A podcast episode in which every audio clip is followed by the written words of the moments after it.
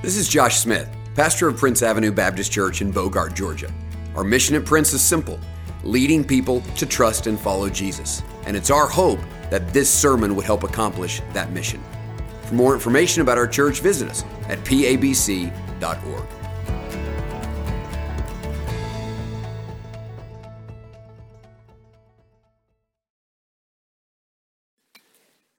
take your Bibles, if you would, and turn with me this morning to Proverbs chapter 18. Proverbs 18. As we continue our study through the book of Proverbs, we finished a couple of weeks ago our series of conversations between the Father and the Son in chapters 1 through 9, and then transitioned last week uh, to addressing the most significant topics in the latter chapters of Proverbs. And we'll be doing that, Lord willing, all the way through July. Last week, we looked at the issue of words and this morning, we're going to talk about what God has to say about friends. You need friends. And the Bible has a lot to say about the friends that you need and the significance of those friends in your life and the influence they have. I look forward to talking really about this beautiful topic with you. It's so interesting as I was studying this week, so I was reading and had a couple of books I was reading about friends and had just been immersing myself in those latter chapters of Proverbs, just looking for any verse that had to do with friends. Uh, a little news story uh, popped up on my news feed. It was from this week. The U.S. Surgeon General, uh, Vivek Murthy, made a statement about a new epidemic that's causing incredible harm uh, in the United States. I normally probably wouldn't have clicked on that story, uh, but when it said what the et- epidemic was, my first thought was, why does the U.S. Surgeon General care about this? It seems like something that wasn't exactly their issue or exactly their area, but the epidemic he was talking about was the epidemic of loneliness and isolation. So, why, why would the Surgeon General be thinking about loneliness and, and isolation? And this is the reason why. Let me read you this statement. This is exactly what he said this week. Research shows that loneliness and isolation are associated with a greater risk, listen to this, of heart disease, dementia, stroke, depression, anxiety, and premature death. In fact, lacking connection, you won't believe this line, lacking connection can increase the risk of premature death to the levels comparable to smoking every day. Loneliness and social isolation are also far more common than we might realize. About one in two adults in America report experiencing loneliness. This widespread disconnection presents profound threats to our health and well being. Social connection Listen to this line social connection is as fundamental to our mental and physical health as food, water, and sleep. I'm going to say it again. Social connection is as fundamental to our mental and physical health as food, water, and sleep. By strengthening our relationships, by strengthening our relationships, we can improve our heart and brain health, reduce our risk of diabetes and high blood pressure, and boost our immune system and lower the risk of depression. One of my favorite things in the world is when some scientist says something in a way that sounds utterly profound that is something we knew 3,000 years ago from the Word of God. That's exactly what just happened.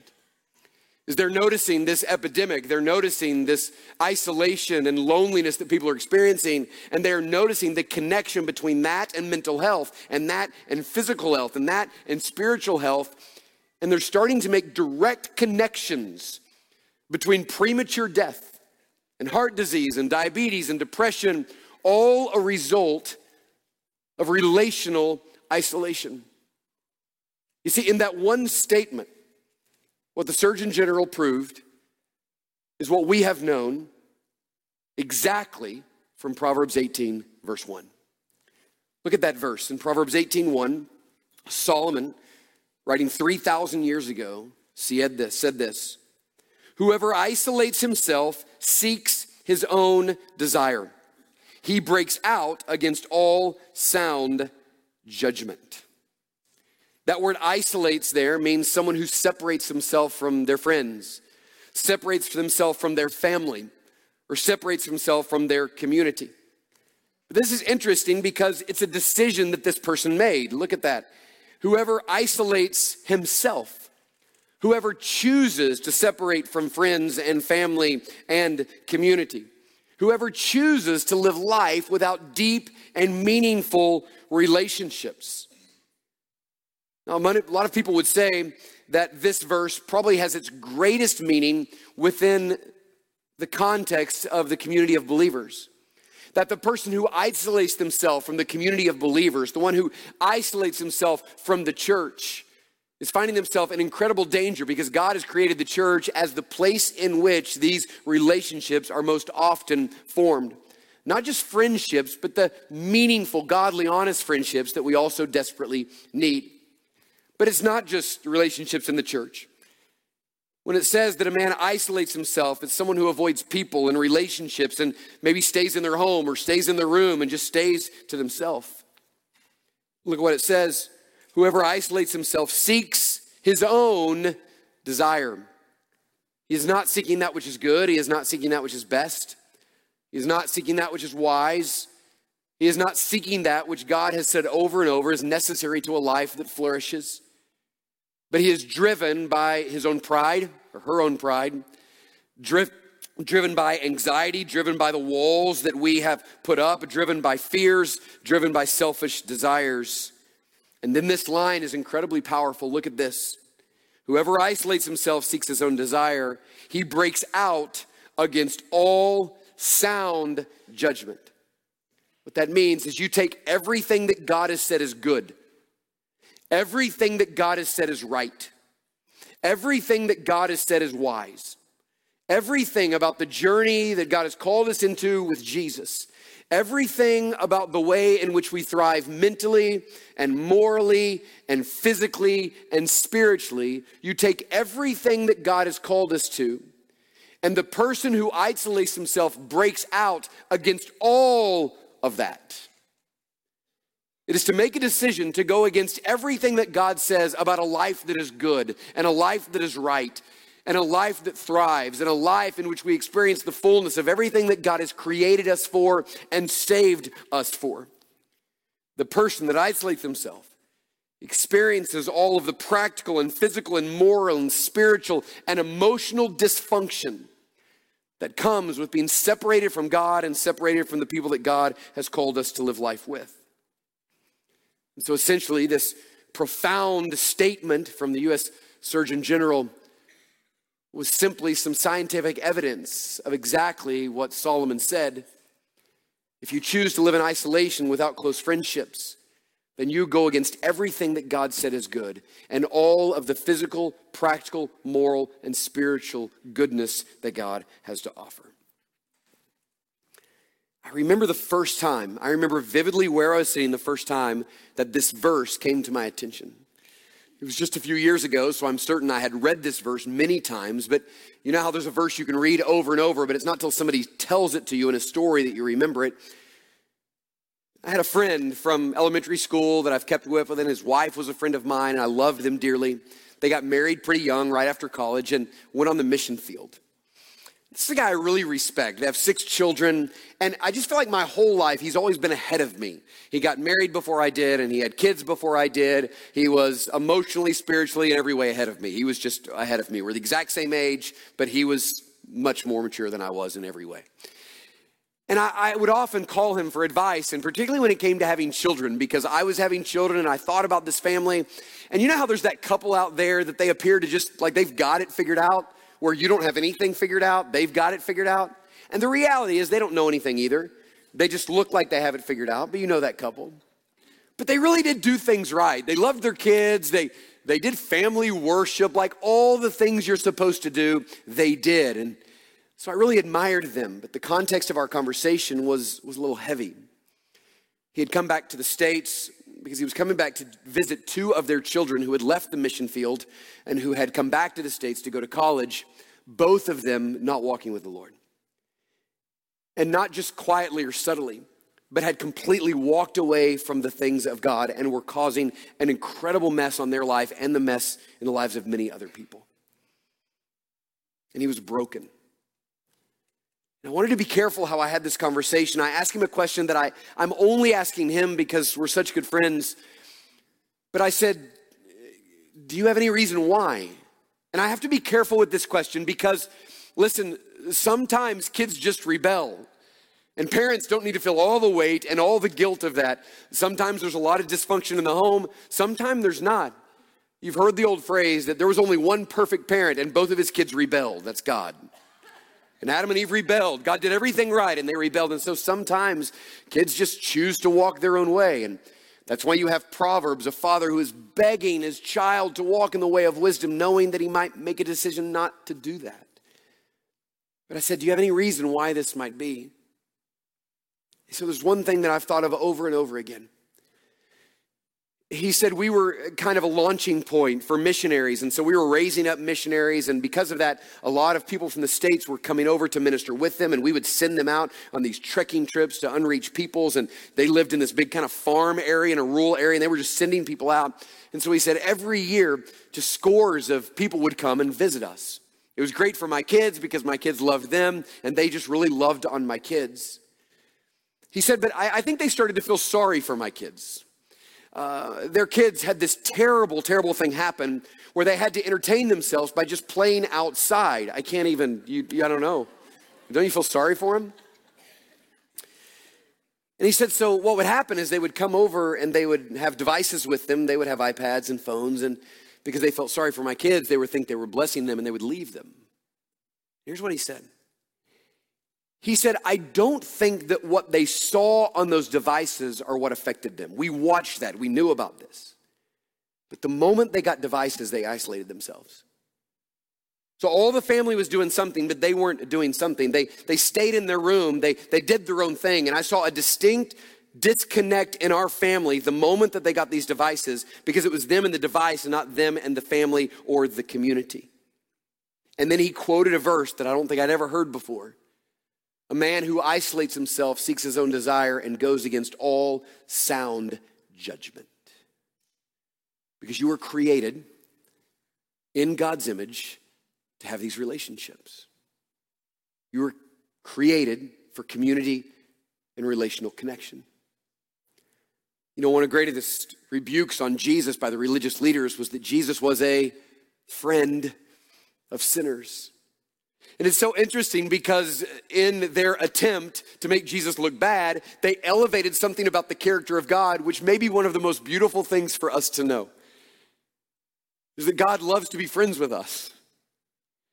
God loves to be friends with us. He has created us for friendship. He has not simply created us to work for Him. He's created us because He loves us and He longs for us, and God wants friendship with us.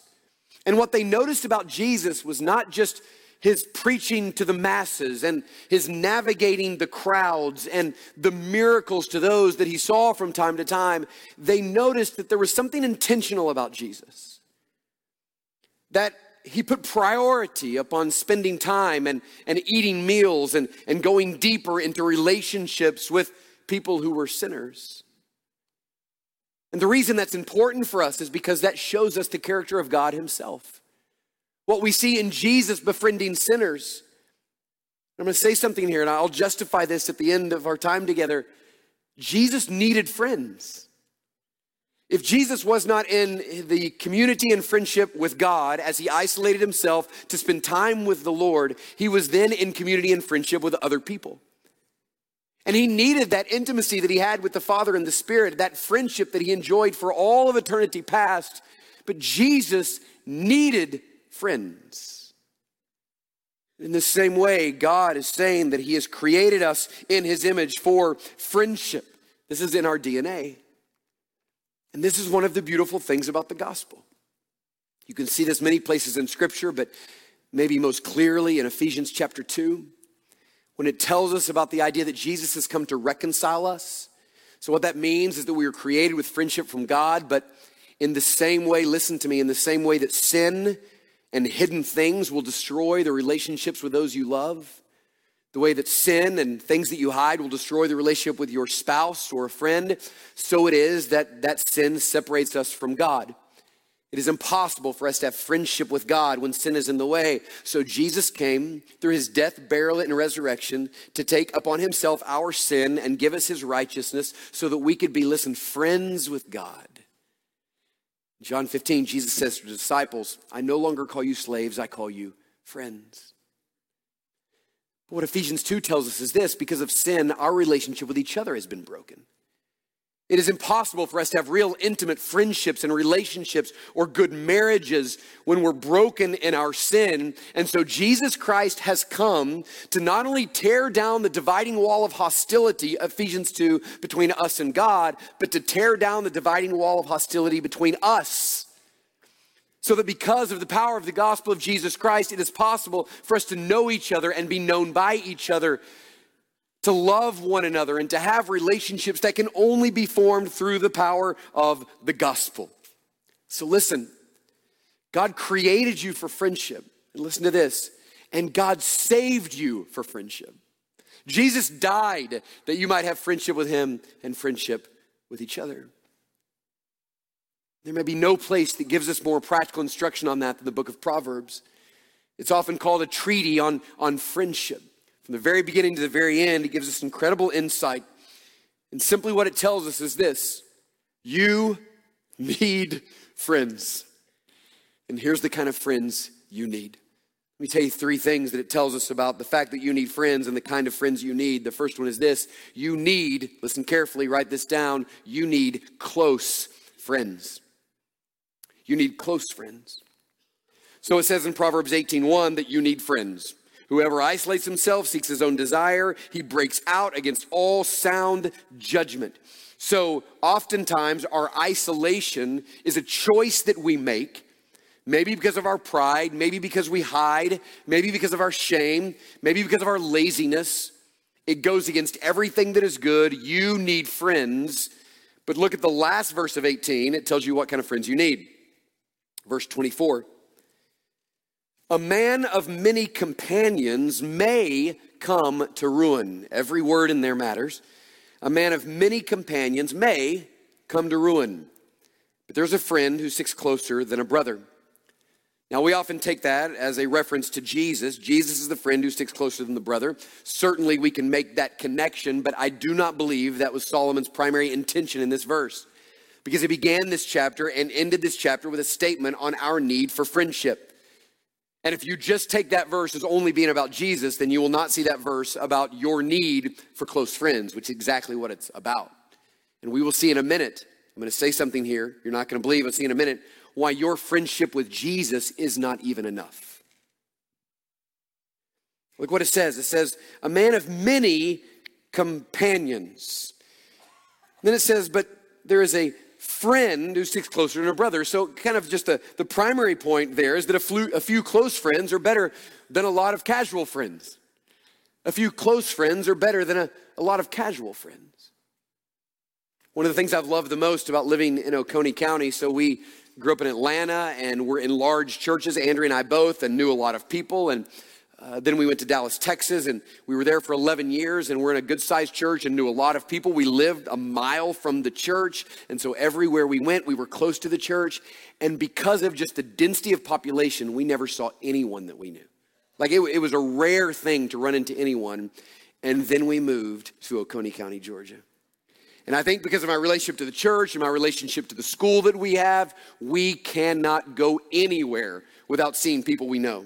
The other day, I was walking from my car into Chick fil A, and I was walking through the cars at the drive through, and two people honked at me. I thought I did something wrong. They were just waving real big. Yesterday, I was at Veterans Park for a, a, soccer game. That's why my face looks like this. So I was got a little too much sun. So just out there a soccer game, I saw 37 people that said hi to me and that I knew. Half of them I knew as well. I love to walk. It's one of my it's one of my favorite things to do. You just go, "Hey, good to see you, brother." You know, so um, I love to walk. It's one of my favorite things to do. So I just I walk every day, and uh, sometimes I'll find some different places to walk. But what happens to me every time I walk is I'll take about 30 steps, and someone will stop in their car and say, "Hey, Pastor Josh, I've been meaning to tell you about so and so." And praise God, I love it. I'm so glad we get to have those conversations. I am trying to walk, but it's just, you know, it's it's it's just good to see people. And I will tell you, like, it's one of the greatest joys of my life. It's so much fun. Like it is so much fun going to Dollar General and you know, you start like pajama pants on and hey, Pastor Josh, hey, like I love it. It's so great. It brings a lot of joy. Like I'm not kidding, I really love it, but it says that that, that kind of thing may lead to ruin. And that word ruin is a word that means to be shattered or broken into pieces. It's often used to refer to a branch of a tree that looks solid, but if you were to put weight on it, it's going to fall. And the reason that it says someone who has many companions may lead to ruin is not that it's bad to have many companions. That's a wonderful thing. It's great to be known in the community. I love that about the church where God has called me to pastor. But the reason it may lead to ruin is if somehow you think all of those companions take the place of a few close friends. If somehow you think just because people know you and they see you and they say hey to you, and just because you know everybody in this county or the next county, the reason that may lead you to ruin is because that does not take the place of people who know you and people who you know, people whom you love, and people who are intimately aware of what's going on in your life. That's why it may ruin you. So he gives this warning not to diminish the beauty of companions, but to know the temptation to live in such a way, but then to stop and say, Do I really have any close friends that know me well? So Proverbs 16 28 says, A dishonest man spreads strife, and a whisper separates close friends. Proverbs 17 9 says, Whoever covers offense seeks love, but he who repeats matters separates close friends. And so here it is in the end of 24, but there is a friend who sticks close. A friend who is not like that branch that looks stable, but when you pull upon it, it's, it falls down. This is a friend who is, who is faithful and who is aware and who is reliable, who is close to you, committed to you. Do you have some of those friends? You have a few people in your life who are that kind of faithful and reliable and committed to you? And even the word right there, friend, listen to this. It's a word that's often translated in the Old Testament, beloved. Someone you love. We'll get weird about friendships here, but it is someone you love. And someone who loves you. Someone you're so committed to, you would do anything for. That's the kind of friends that God has called us to have. Drew Hunter wrote a book called Made for Friendship. It's a wonderful book. He has a chapter called The Edenic Ache. Edenic meaning an ache that we have from Eden. Something that God created us for, but something that we have lost, and therefore our hearts ache for it. It's the ache that we have for intimacy with God. It's the ache that we have for oneness. And he says part of the ache that we have from the Garden of Eden is an ache that we received, listen, not as a result of sin, but before sin, and it's the ache for close friends.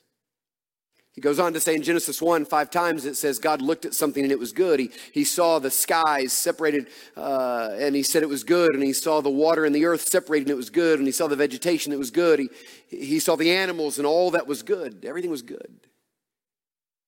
And then in Genesis 2:18, God looks at something, listen, before the fall, when life was as good as it could ever be, and he says, There's something not good.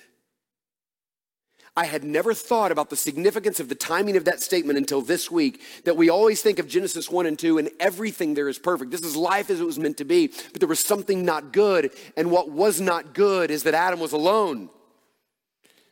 Now, there is something here, and I should have saved this for next week on Mother's Day, but there is something here about the dignity and value and beauty of God's creation of women. Because God, who desired to display his glory and his image through the creation of humanity, when he saw man alone, knew that he could not fully display his glory without woman. Ladies, you need to know your value and your worth. God looked at Adam and said, There is no way he could pull this off alone. That's what he said. He needs a helper, the same word used for the way in which the Holy Spirit comes and helps us. He did not have a chance of pulling this off on his own. He needs someone else. And there was an emptiness and a void before the woman was there.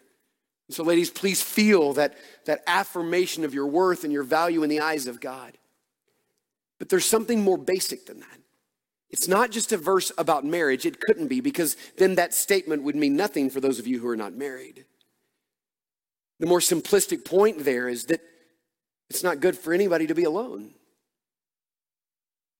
It's not good for anyone to be alone. It's exactly what Proverbs 18:1 is saying that we were created for relationship with people. And here's the thing that hit me this week. We use this phrase a lot. We love this phrase. We say Jesus is enough.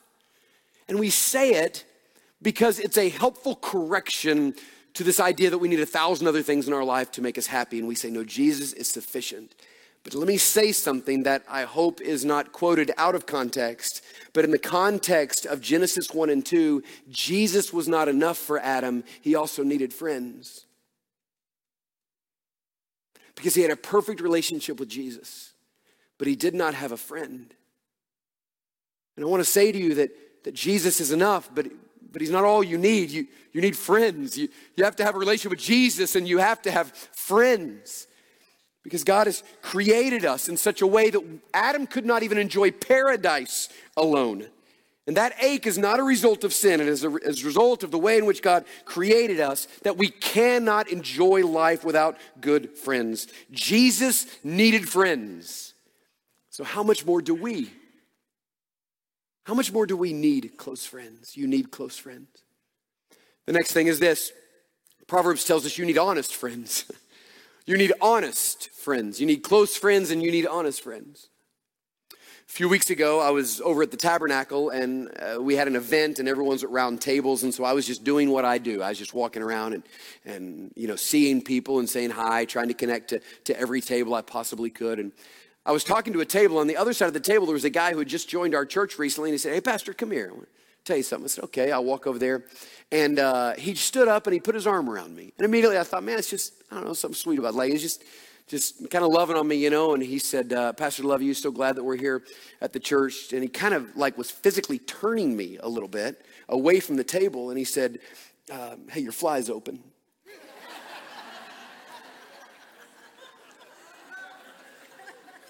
That's a good friend. Right there, we went from companions to friends right there. I don't know how long I'd been walking around, but none of the rest of you told me. Thanks a lot.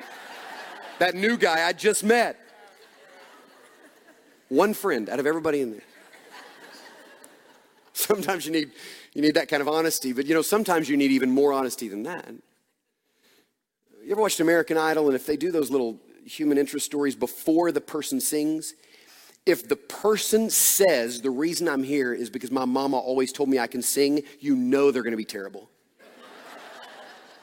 because they're setting you up by saying that. And they'll say, Well, listen, I started singing when I was a kid. My mama's just begged me to do this, and I didn't know, but I just, my mama told me, my mama told me. And then they're terrible.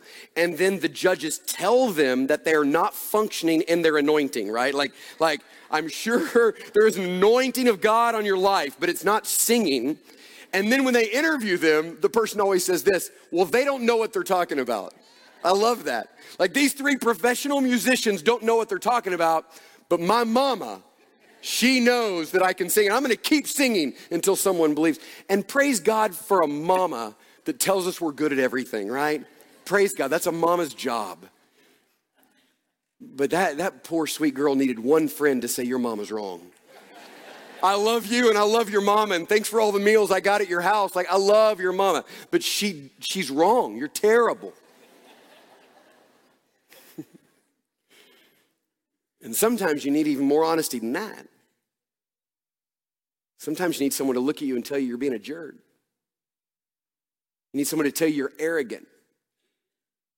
And the way you present yourself and talk is condescending. Need someone to say to you, the way you talk about your parents when they're not around is wrong. And the way you talk about your wife when she's not around is wrong. The way you talk about your husband when you're with your friends, it's wrong. Sometimes you need that kind of honesty. And God has given us a gift from Him, possible through Christ alone, to help us to see the things that we don't see, that no one else is going to tell us and it's not companions, it's the gift of honest friends. Listen to Proverbs 27, 5 through 6. Write that down. Proverbs 27, 5 through 6. It says this Better is open rebuke than hidden love. Faithful are the wounds of a friend, profuse are the kisses of an enemy. Better is open rebuke. You know what that word rebuke means? It means correction. It is a word in the Proverbs that is meant, it's something that's painful and it's hard, but it's positive and essential and loving. The son needed to be rebuked by his father. Every child needs this rebuke by his parents. It is loving and the tone is helpful and it's essential to our lives. Matter of fact, the problem sa- the proverb says the one who rejects this kind of rebuke, rebuke, listen, destroys his own life. Who's giving you rebuke? Who is speaking corrective words into your life? Who is seeing the things that you don't see? It says, better is open rebuke than hidden love. Look what it says. It says, the wounds of a friend. And the reason it says that is because it's true. This rebuke wounds you for a little bit, it hurts you for a little bit. It's hard for someone to tell you you're proud, it's hard for someone to tell you your fly's open.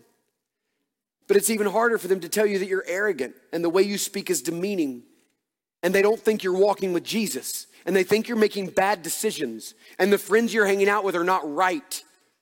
Those are even more woundful words, but it says this that even though they're personal and painful and difficult to hear, faithful are the wounds of a friend. The motive there is not to harm, but to help. It is a loving desire for your good. And the reality is, a companion should not do this to you. It's, it's not a companion's place to speak these kind of words in your life. It is the place of a good, close friend, an honest friend that says, I love you, and because I love you, I need to tell you something. And listen, if you're not willing to say that in the life of someone else, then you're not being a close, honest friend. It says in Proverbs 18 23, he who rebukes a man will find more favor than him who flatters. So we want flattery, but if we really want someone who's a blessing in our life, we want someone who rebukes and is honest. Proverbs 27 9 says, The sweetness of a friend is the one who gives wise and helpful counsel. The sweetness of a friend. The last few months, we've been dealing with some really significant and painful moral failures. In a church this size, there's all kinds of things that you would not be aware of or know about. But these are really, really hard things.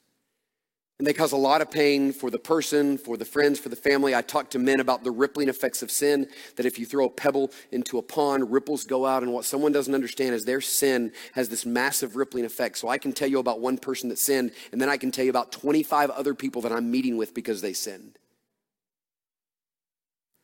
Well, when we talk about this as a staff, we bring this up just among our pastoral staff. The first question we tend to ask is this Who are their friends? Who are their friends? Because I'm not the, listen, your pastor is not your first responder to this. Your first responder is your community group. Your first responder is deacons. Your first responder is friends, your D group. But if you're not in any of those, there's no one there that's noticing what's going on in your life. And what we've come to find out is when you find someone that's had what we call a moral fall, the reason is is because A, they don't have anybody close to them, or B, they don't have anybody honest enough to tell them what they see. And you know the reality is there is no such thing as a moral fall. No one's just walking along and has a moral fall. People have moral drifts. The good news of that is that if you have good, close, honest friends, they will see you when you're drifting before you have a fall. This is the gift of good, close, and, and honest friendships. Can I just say this as well? Part of that honesty from a friend is encouragement. Sometimes what we need from our friend is the honesty of affirmation and the honesty of blessing and the honesty of encouragement. Some of you are too proud and self protective to give a rebuke, and some of you are too proud to give a blessing. We talked about this last week, but, But an honest friend affirms you, and an honest friend speaks life into you. So much in Hebrews 10 and Hebrews chapter 3 about our desperate need for encouragement. And the word encouragement means to put courage into someone. So every one of us wake up every day defeated, feeling like we're not doing good about anything in our life. And you know what we need? We need some courage. And you know how we get it? When someone speaks it into us. And so part of being an honest friend is speaking life and blessing. This should be true of your marriage of all places. And so we give these words of affirmation, but we also willingly receive the rebuke. I've said this when I've taught about parenting before that children need these rebukes, but with every rebuke, give three affirmations. You need friends, you need close friends, you need honest friends. Last of all, quickly, you need godly friends. You need friends that are wise, that walk with the Lord, the first conversation in Proverbs that we looked at months ago is a conversation between a father and a son. And if I can just paraphrase it for you for a minute, here's the conversation Son, your friends are idiots. I know them. I've been around them. You've invited them over. They're idiots. I know their reputation. I know their dads. Their dads are idiots. Son, they're going to have a lot of fun. And they may make a lot of money. Like, I know they're doing fun stuff. I, I know it's exciting. I know there's money there. I know there's promises there. But here's the deal they're setting a trap for themselves. They will harm themselves and they will destroy your life. They're going to take you down. And only a parent can understand this feeling. The feeling that you get when you think that one of your kids is hanging around with a friend that is not a good friend. That is a terrifying feeling. Because what you know as a parent and what Proverbs knows is what is much more effective in your life than formal instruction is informal relationships. Much more. The greatest effect on your life will not be the formal teaching you receive at Prince Avenue or at school. It will be the people that you spend the most time with. And every parent knows this that if you spend time with the wise, you become wise. If you spend time with a fool, you will become a fool. And so oftentimes, what terrifies a parent is knowing that their kids are choosing the wrong friends. Let me tell you something, students. I want to speak this in, specifically into your life, but this is good for all of you. Students, I've realized that one, one of the moments that God brings you to in life, often early, often sixth, seventh, eighth grade, maybe even fifth grade, is the moment where you have a decision to leave a friendship that's not a good friendship. And the hard thing is, this friend is friends with everybody that's the, the good people or the, or the popular people, and they're doing stuff, and you have to make a decision not to go with them and not to be their friends. And one of the most courageous and godly decisions a young person can make is the decision that I'm not going to go there, I'm not going to do that, and that's not going to be my close friend because they don't pursue the Lord and we're not judgmental or condescending. We plead with them to walk the Lord, with the Lord, but at some point you just have to say, they're not going to be my friend. And I have seen that one of the most courageous, bold things a kid can do is just say, I'm not going to go there. And some of you adults are the same way. Because what we need is the influence of godly, faithful friends in our life. Proverbs 13 20, whoever walks with the wise will be wise. Your growth in godliness will be determined much more by your friends than any type of instruction that you get. If you'll talk to any Christian counselor or a pastor, I could, I could affirm this to be true so many times over. But if you'll talk to any Christian counselor, what they'll say is this.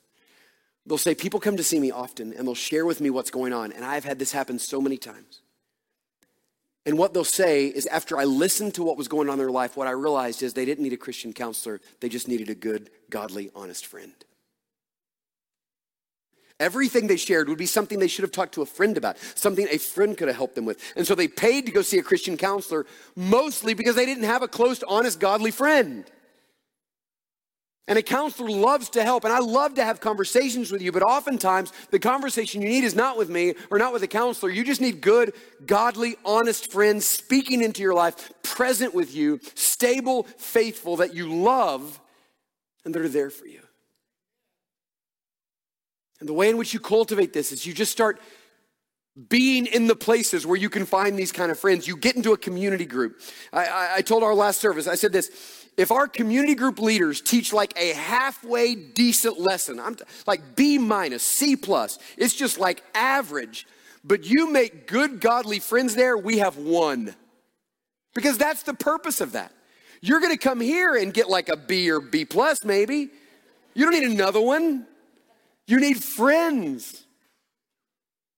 I know about a group that right now, every single week, they're having people share their stories in class just so they can love one another better. And if you are not in a community group, if you're not in a D group, if you're not in a family group, if you're not in some context where you're making friends, then you're going against all sound judgment. It's selfish and ungodly and unhelpful. And then you need to start being a friend. I feel like one of the things that's going to happen in this message is a lot of self pity. Well, I don't have any friends, and I wish I had friends, and so and so won't be my friend. Just start being a good friend. Start take existing relationships and make them into better relationships by asking questions that aren't about you but are about them. How can I pray for you? Is there anything you want to talk about? Don't be weird. Don't ask somebody to be your best friend. Just start asking questions.